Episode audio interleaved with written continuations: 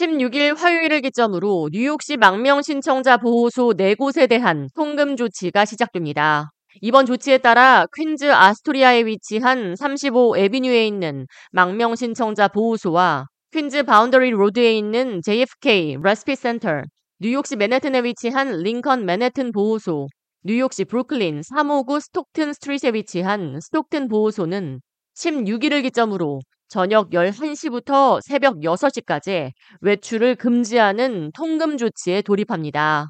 단 학교 관련 행사나 긴급 의료 서비스를 필요로 하는 등의 경우 별도의 특별 티켓을 받아 외출할 수 있으며 한 달에 세 번 이상 통금 조치 및 규정을 어길 경우 보호소에서 쫓겨나게 됩니다. 실제로 지난주 뉴욕시청 기자 간담회에서 망명 신청자들로 인해 범죄율이 높아진다고 생각하느냐는 질문에 대해 에릭 애덤스 뉴욕 시장은 그렇다고 대답했습니다.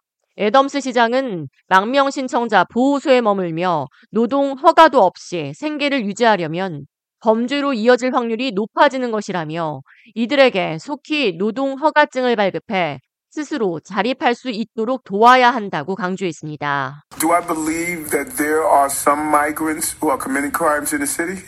Yes. You place a person in an environment where they can't work can't provide for themselves. They have to just sit around all day. That's not a good scenario.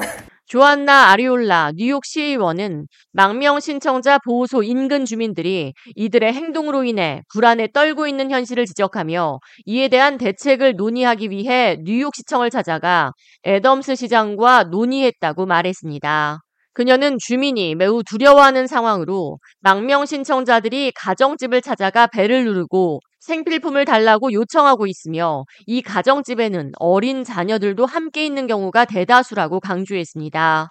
또 망명 신청자들이 핸드폰에 영어로 돈을 달라고 적어서 주민들에게 내밀고 있다고 꼬집으며 치안이 불안한 현실에 주민들이 반발하고 있다고 지적했습니다. Yeah,